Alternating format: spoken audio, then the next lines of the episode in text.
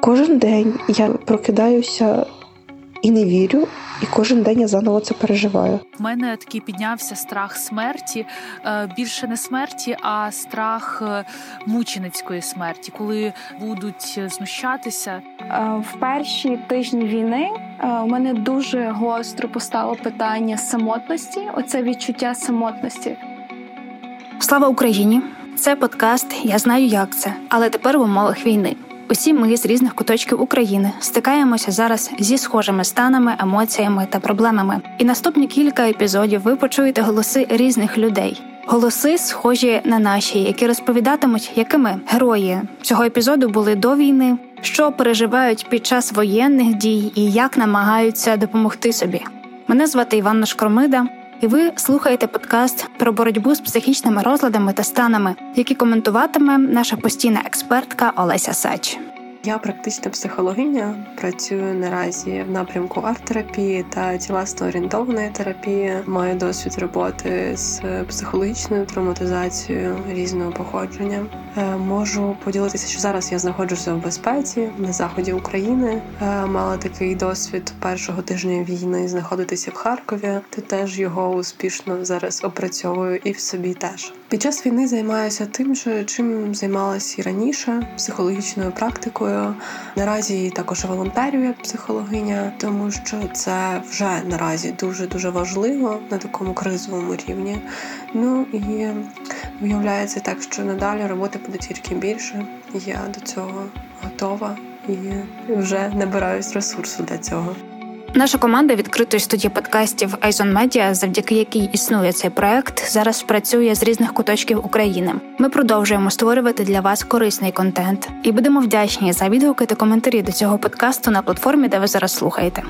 Якщо теж хочете розповісти про свій стан чи ситуацію і отримати коментари від одного із наших експертів-психотерапевтів, надсилайте свої історії, записані в аудіоформаті на нашу електронну адресу hello.sobaka.aizon.media. Його ви також знайдете в описі до цього епізоду. А ще шалено дякую Валентинові та Олександрі, які допомогли опрацювати контент для цього першого спецвипуску і власне пришвидшили реліз епізоду.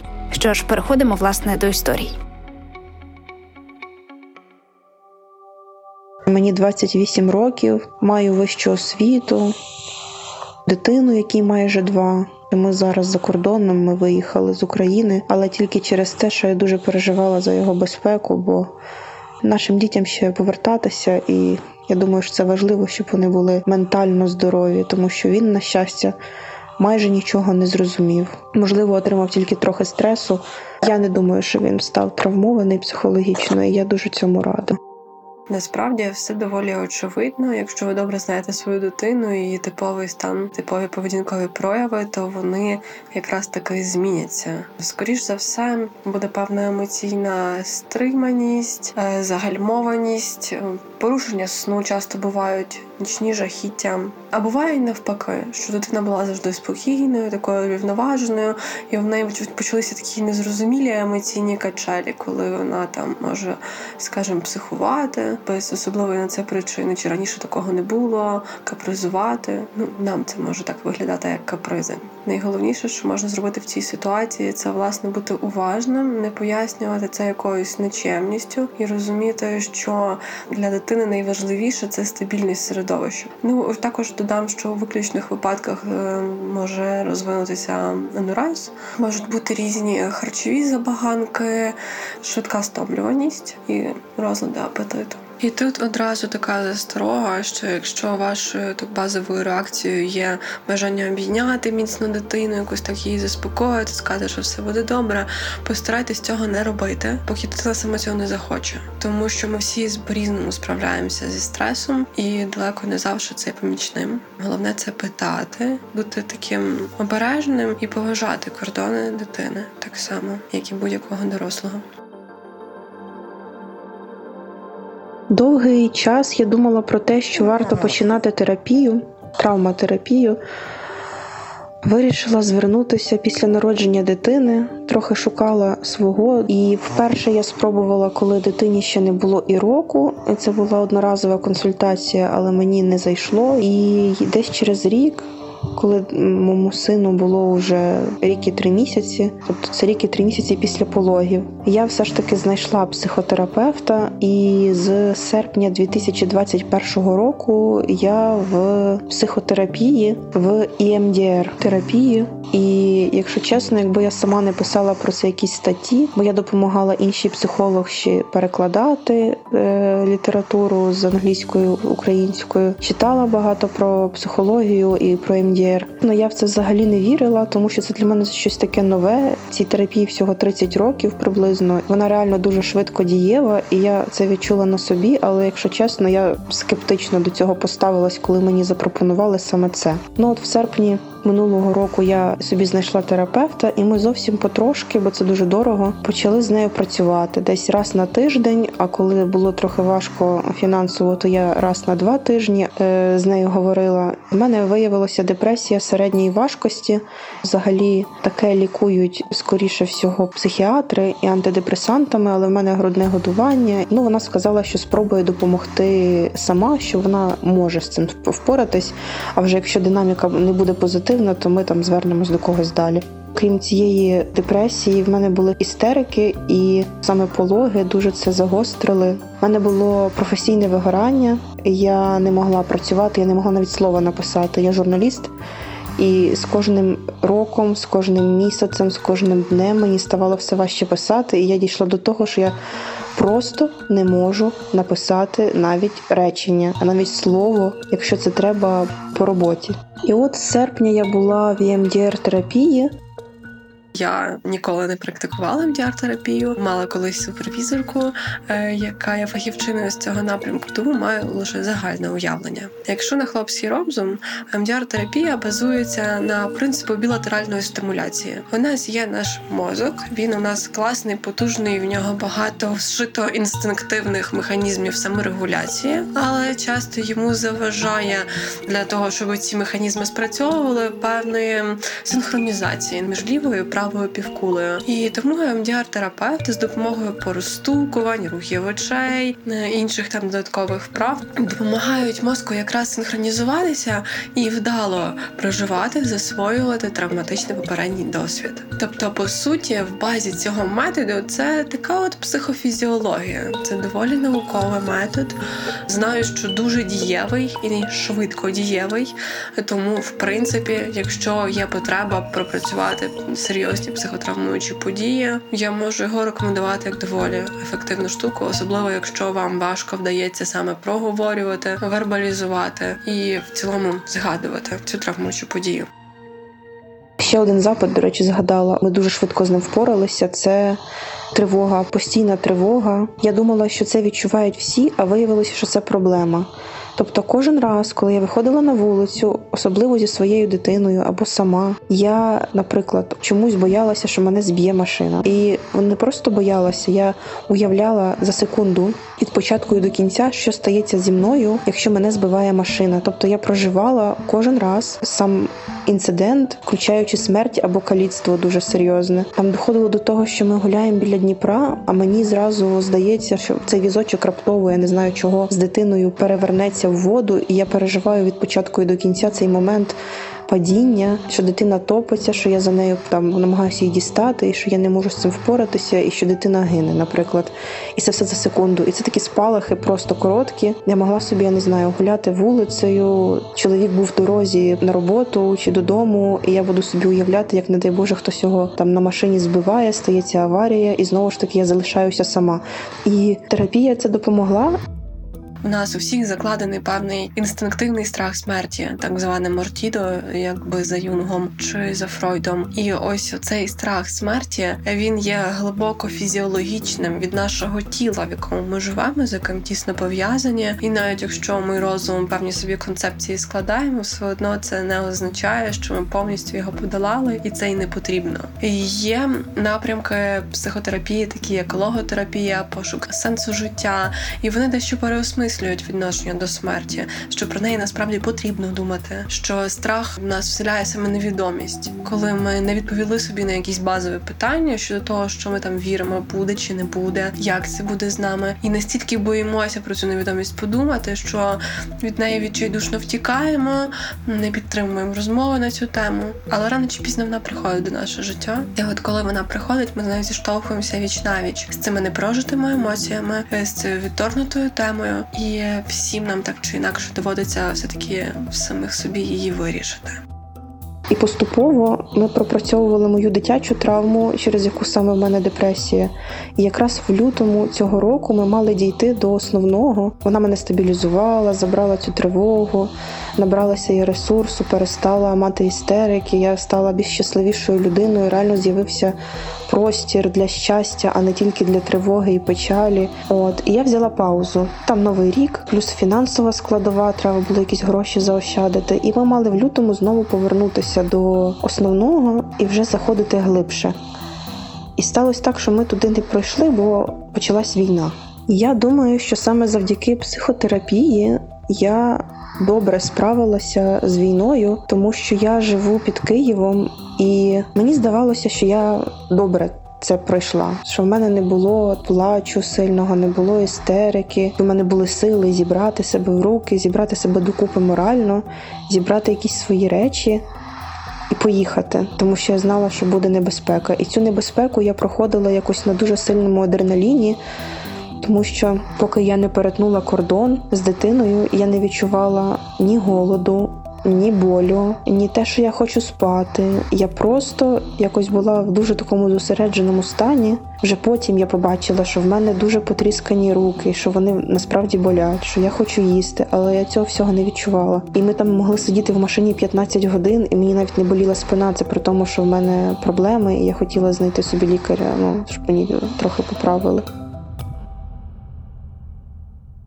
Включилась наша симпатична нервова система, включилися стресові фактори, викинувся адреналіл, викинувся кортизол, і цей ось весь нейрохімічний коктейль нас тримав в дуже натягнутому збудженому стані. І я особисто теж пережила такий досвід, коли я була в Харкові на початку війни.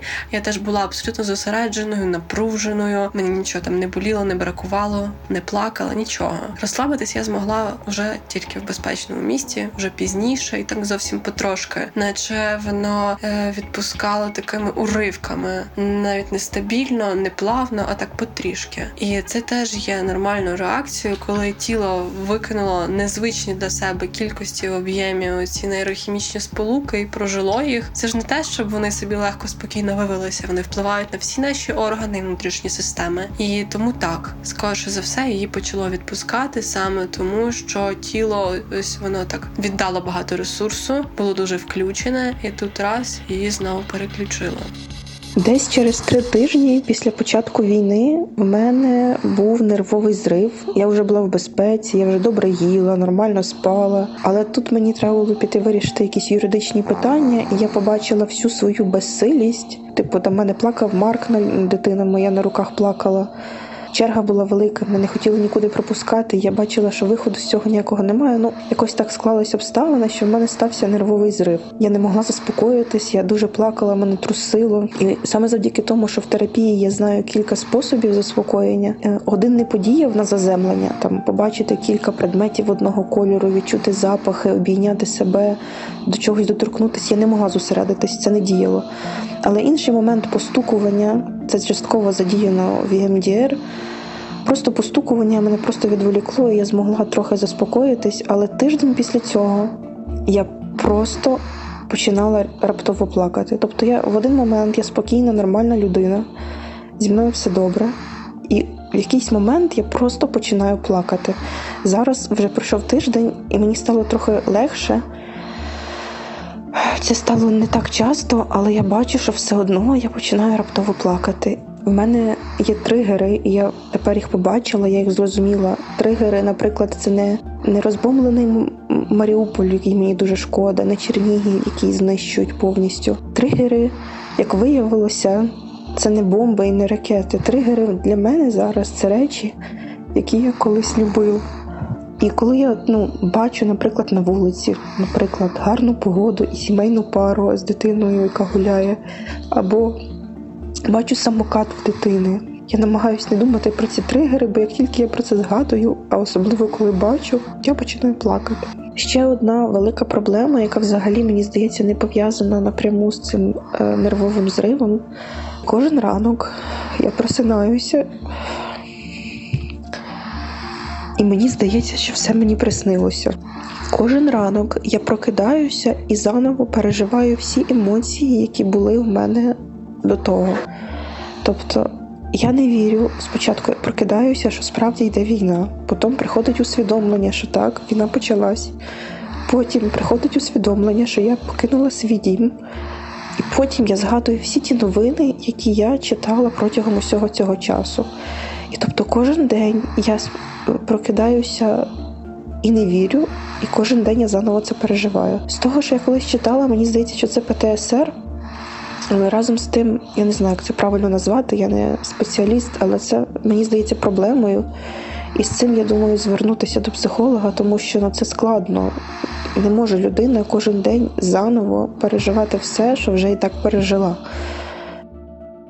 Мушу пояснити, що посттравматичний стресовий розлад розвивається в основному після пережиття травматичної події через деякий час, і ми про нього можемо говорити впевнено лише вже протягом більш довгого відрізку часу, тобто мова не йде про тиждень чи два. Більше того, існує так званий посттравматичний стресовий стан, який має всі ті ж ознаки, що і розлад, проте він розвивається протягом ситуації травматичної. Тобто, поки ми в ній знаходимося, найближчий час після того, найближчі там 72 години, у нас будуть всі ці ознаки, просто вони будуть йти повільно на спад. І приблизно двох третин людей вони дійсно вони до таких майже нульових міток і опустяться. Тут важливо розуміти, війна ще не закінчилася. Отже, ми повністю не вийшли поза вплив цієї психотравмуючої події. Тому говорити зараз про ПТСР, як на мою думку, ще трохи рано. По-друге, враховуючи попередні деталі цієї історії, да нашої героїні, можу сказати, що це виглядає як її типова реакція, тому що вона і раніше так справлялася зі стресом, з попередніми пережитими травмами,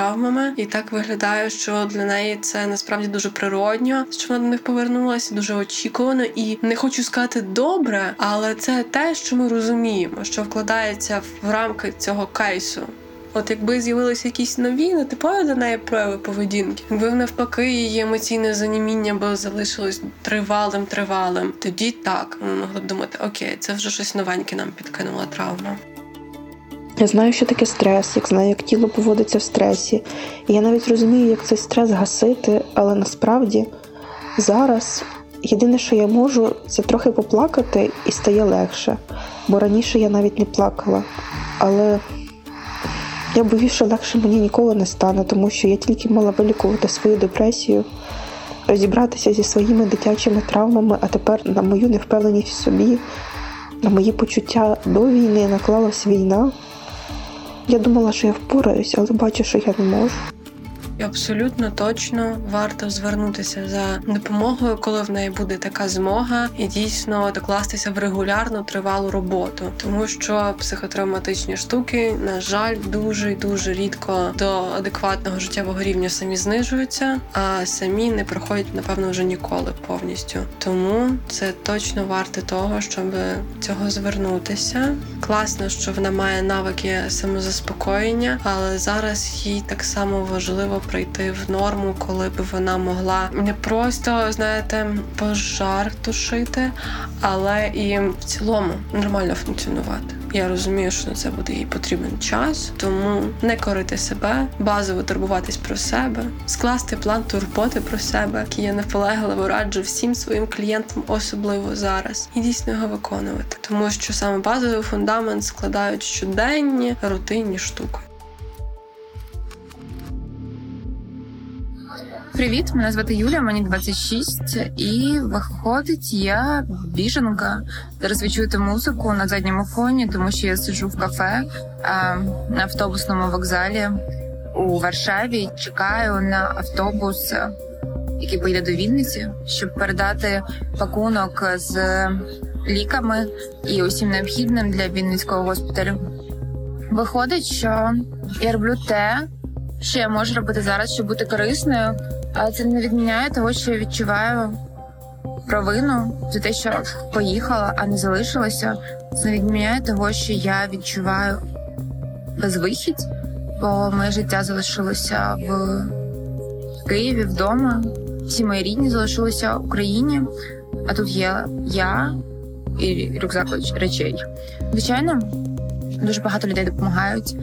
Е, Дуже багато людей пропонують свою допомогу не тільки е, серед моїх знайомих, але взагалі е, серед незнайомих мені поляків, серед людей з іншої країни Євросоюзу. Але це не відміняє того, що треба робити те, чого я не хотіла робити. Треба починати заново, причому у момент, коли ти найменше до цього готовий. І поки що не зрозуміла, як справитися з цим відчуттям. Нормально відчувати будь-що, що ми відчуваємо. Це абсолютно окей, природня реакція. І якщо ми намагаємося їх якось притлумлювати, приглушувати, то це якраз може нам забирати більше ресурсу і викликати певний внутрішній супротив. Хоча, якщо задуматися, чому ми мусимо нести провину за те, що хтось з наших близьких, рідних, знайомих, незнайомий є в небезпеці, воно мені так нагадало, знаєте, штуку, коли відбувається якась травматизація внаслідок насильства. Є насильник, який власне здійснює насилля, Е, але часто жертва цього насильства вона може е, якось мало того, що не до кінця усвідомлювати, що це не її провина, це не вона спровокувала, це ну немає ніякого виправдання. Так е, ще як виходить її там, наприклад, подруги можуть відчувати провину за те, що їх не б'ють. Ну тобто, це ж абсолютно не окей. Вина повністю не насильнику, але ми чомусь можемо заражатися цим почуттям провини. І я собі так думаю, що це пов'язано з нашою ілюзією про те, що ми можемо сильно впливати на ситуацію, що ми можемо сильно впливати на оточуючих людей, обставини, майбутнє. Щоб почати заново, потрібно визнати, що старе закінчилось. Старому кінець, таким яким воно було, воно вже не буде ніяк ніколи. Воно залишилось в минулому. Тут у нас є два варіанти: або ми залишаємося застиглими в тому минулому, закляклими, чіпляємося за нього, боїмося зробити крок вправо-вліво, або ми якісно для себе. Корисно і ресурсно, максимально скільки це можливо, проводимо цей зараз час, е, щоб в майбутнє вступити, якраз таки вже більш зарядженими, більш готовими будувати це майбутнє. Нехай воно буде трошки інакшим, нехай воно буде в чомусь важчим, в чомусь навпаки вільнішим, цікавішим, відкритішим. Але це вже буде про інших нас, які уже на даний момент вже трошки інші вони. Тому моя порада героїні і рекомендація не вимагати від себе дуже багато.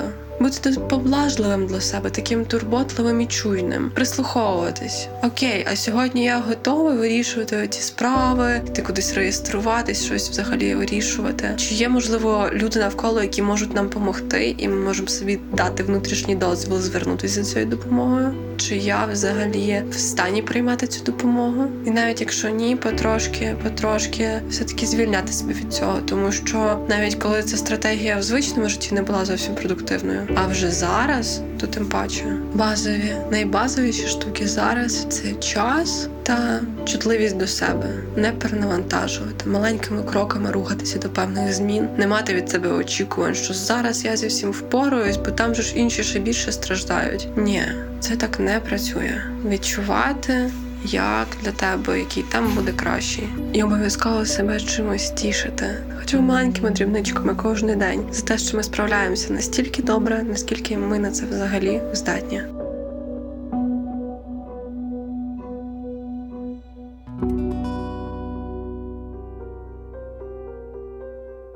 Мене звати Наталія Єфименко. Я е, журналіст за освітою. Працюю в прес-службі політичної партії. Я займаюся з психотерапевтом. е, знаю вже останніх там, мабуть, два роки свого життя. І тому, коли війна сталася, е, мій психотерапевт відразу мені написав. Вона, до речі, із Росії. Але дуже ну все розуміє, і вона відразу написала, що як ти давай будемо на зв'язку. Я буду все українцям робити безкоштовно, тобі тим паче. Тому давай займатися стільки, скільки буде треба. Мені насправді здавалося, що зі мною все ок, і мені не потрібні заняття. Але моя психотерапевт постійно говорила: давай, давай, давай зустрінемось, давай поговоримо, давай подивимося, що в тебе зараз, про що ти думаєш, що ти відчуваєш. Наші захисні механізми внутрішні вони настільки потужні, настільки вони є еволюційними і зашитими до нас всередину на рівні тіла, мозку, нервової системи, що це насправді найприродніший шлях для нас це проживати. І якщо людині окей, і вона це транслює, говорить і думає, е, скоріше за все, це її спосіб справлятися. Багато моїх клієнтів е, в перші тижні війни також припиняли на деякий час роботу, деякі досі до неї не повернулися саме тому, що їм видавалося, що це і не на часі розбирання їх проблем, і що це не є так важливо. І що найголовніше, вони то окей, вони то в нормі, а от комусь більше потрібно, і от з тим більше напевно і варто працювати. Хоча насправді ось ці тижні пройшли, багатько усвідомила, да ні, окей, я все таки теж потребую цієї уваги, цієї роботи. У мене не було панічних якихось станів. В один раз, коли мені треба було виїжджати з Києва, вже я пробула 12 днів в Києві в офісі. У нас е, там. Влаштували штаб тероборони, і я там ночувала з військовими, жила цим якби життям. Весь час, коли ми зустрічалися, ну мені було ок, тобто е, все було ніби нормально. Але коли ми зустрічалися з моїм психотерапевтом, ми доходили от через ці події до дуже глибоких моїх переконань життєвих, і ми багато говорили про рід, про те, як я пов'язую себе е, зі своїми бабусями, дідусями, батьками і відчуваю цей зв'язок через страждання саме.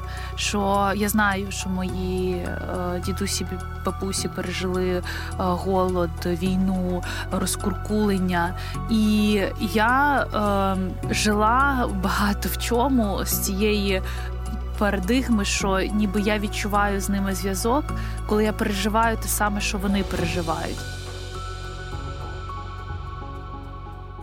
Ми всі будуємо зв'язок з нашим родом, так чи інакше, і навіть ті, які цього зовсім уникають, глибоко всередині, на мою думку, мають таку внутрішню потребу. І навіть якщо ми уникаємо, відсахуємося, відрікаємося, це теж є свої причини, які теж сидять глибоко всередині і прагнуть рано чи пізно бути вирішеними. І ось коли ми наближаємося до цього усвідомлення, розуміємо, окей, це було через страждання, бо такий був наш досвід, такі були кейси, і такі були наші гіркі уроки. Це скоріше психологічний феномен, як і в цілому феномен зв'язку з родом і потреби в цьому базисі, в цьому фундаменті, тому що я глибоко переконана, що всім нам потрібен цей фундамент, і саме на ньому ми можемо будувати своє майбутнє, не повторяючи помилок. І я бачила, що там, де війна, там багато смерті, але дуже багато життя насправді. І воно відчувається яскравіше, і любов відчувається яскравіше. І я от себе переорієнтовувала в цих е, наших заняттях на те, щоб свою увагу звертати на життя, на ті цінності, які відкриваються зараз, на те, скільки стає більше любові, більше єднання серед людей.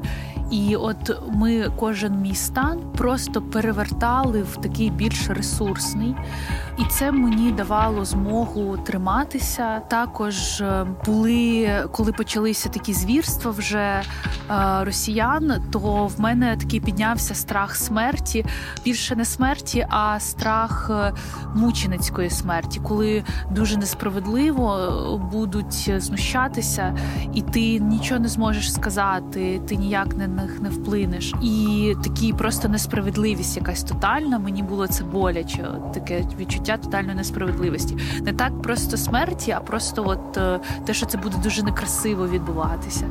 Ми знов повертаємося до ілюзії того, що ми насправді не так уже на багато речей можемо впливати, і ця річ, на яку ми впливати не можемо, її можна тільки прийняти. Це може бути гірке прийняття, так це може бути щось таке, що дуже непросто прийняти, бо як це я такий класний, або там не класний, але хочеться уникнути болю, хочеться уникнути чогось страшного, неприємного. Але якісь речі ми можемо лише прийняти, якщо вони відбудуться. Так звучить просто просто на практиці складно, і це прийняття це дійсно така довга дорога. Ми не можемо один раз прокинутися зранку з думкою: О, окей, все, я прийняв свою смертність, я прийняв те, що це може бути мученицько. Ні, знову ми з цих тривожних думок, на якихось можемо закручуватись, повертаємося до речей, які ми реально можемо змінити, і конкретного плану дій, як ми можемо себе обезпечити себе і своїх рідних. Можна брати просто листок, ручку і виписувати якомога детальніше, щоб заспокоїти наш розум.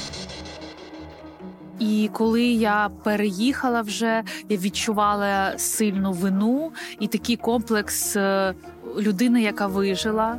І е, ніби я не маю права жити, я не маю права радіти, я не маю права бути там, де я є.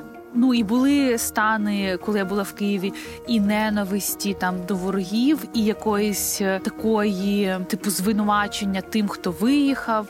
Потім я стала сама тим, хто виїхав, і зрозуміла, що відчувають ці люди. І у мене якось це все вирівнялось.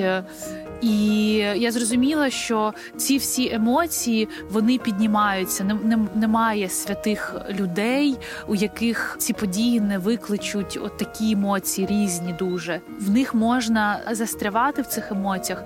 Часто це добре, тому що це дає можливість вижити. Агресія дає можливість вижити, е, дає можливість вижити бажання помсти, надія на те, що вона буде що все буде справедливо. Це теж якби ресурс. Я просто вибрала для себе не зависати в жодній з цих емоцій і е, так від них віддалятися в цих сесіях психотерапії і дивитися, чи потрібні мені ці стани, про що вони, чи хочу я в них довго жи- жити, чи я все-таки хочу щось змінити. І тому мене мій психотерапевт буквально за ручку вивела. Я розумію, що людина, яка там знаходиться, я такою була принаймні. Ну, знаєте, буває стани безсилля, коли нічого не хочеться вже. І, звісно, кожен вибирає приймати допомогу чи ні, але давати, говорити, що я тобі можу допомогти, подавати руку, я вважаю, треба кожному. Там, якщо в тебе більше ресурсу, і ти можеш подати руку, то треба подавати її. І якщо у людини є сили і є ще бажання, надія, то вона візьме цю руку і вийде. В цілому ж мені дуже сподобався посил героїні, як вона описує оці світобудівні штуки, які вона прорефлексувала в собі, прожила, і про те, як вона зараз рухається вперед і будує своє світобачення надалі. Якщо це її підтримує, якщо вона знаходить в цьому міцну основу, я можу лише потішитися з неї і радити, що так. Так і треба. Може, у вас будуть не такі сенси, якісь трохи інші сенси, бо ж немає універсальних сенсів. Знайти їх, намацати, бути достатньо відвертим з собою, щоб плути глибоко, це вже дуже і дуже круто. А якщо ви не відчуваєте в собі такого ресурсу, це копати глибше, це теж окей. Не поспішайте.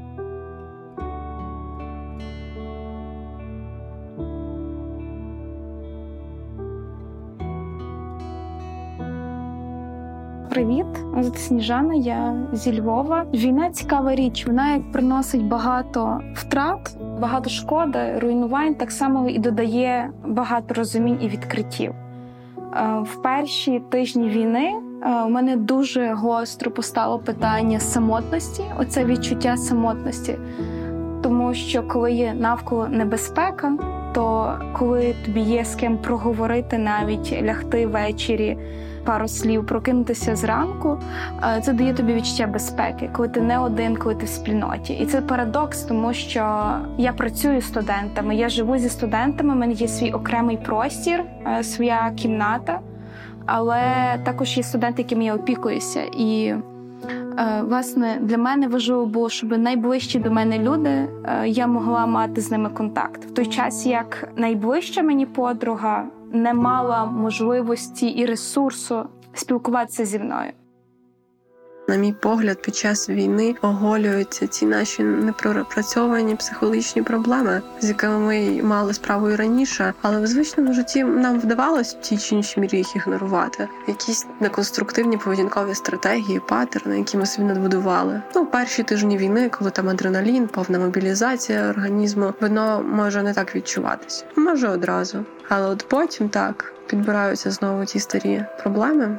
Е, недавно слухала одного цікавого психотерапевта Кричавського, і він там е, поділився думками щодо самотності, теж які мені доволі імпонують. Е, радив задати собі питання: а власне про що мені ця самотність? Справа в тому, що я один, чи мені здається, що я один? Чи може справа в тому, як мені наодинці з собою? Від чого я так втікаю, який голос намагаюся заглушити, чому мені може бути так лячно чи не по собі, відчути, що ж нам бракує в цьому контакті з собою, стати на паузу, наче дати собі час подумати. Не заглушати себе там серіальчиками, музикою, книгами, справами, спілкуванням, а дати собі таку нагоду прислухатись до себе і спробувати не втікати від цього. Ну і в цілому е, самотність вона ж проявляється навіть коли поруч з нами купа людей, але ми, от, наприклад, не можемо підпустити їх психологічно близько до себе, не можемо емоційно відкритися, і нам це видається нелогічним, непотрібним, зайвим. За цим всім може стояти глибокий страх. Якийсь негативний досвід, якісь психологічні бар'єри. Точно є якось цьому пояснення. І перший крок, як можна спробувати собі допомогти справитися, почати задавати собі ці питання. Тому для мене дуже важливо було звернутися до психолога, з якої я колись і мала сеанси, щоб проговорити оце відчуття самотності. Якщо в е, звичайному житті там до 24 лютого самотність і відсторонення це був моїм замком, який мене захищав, то в часі війни навпаки виявилося, що це мене руйнує. Всі ті замки, відстані, обмежене коло спілкування, яке я собі будувала, воно зараз відбилося мені навпаки в часі війни негативом. Важливо те, що я запам'ятала, і дуже хочу поділитися з тими, хто слухає зараз подкаст. Це те, що бути самотнім і відчувати потребу в. Підтримці і говорити прямо про те, що ти відчуваєш себе самотнім, щоб тебе зараз підтримали, обійняли і так далі. Це не егоїстично, це така базова потреба, яка зараз є і її бажано проговорювати. Тоді знайдуться обов'язково ті люди, які заповнять оцю самотність та гарним словом, або які тебе зможуть обійняти. Героїні цієї історії я можу порадити, що дійсно триматися вибраного керунку, приймати допомогу і підтримку, не соромитися, не казати собі я сильний, я справлюсь. Ну ми живі люди. Ну ми не з металу, не, не з заліза. Ми маємо необхідність таку, так ми влаштовані потребувати підтримки і допомоги і давати. От таку рівновагу собі вибудувати, давати і приймати. Бо якщо не вміємо приймати, то віддавати довго буде важко і ресурсно затратно дуже, і дуже попахує знову ж таки вигоранням. Тому давайте берегти себе і один одного.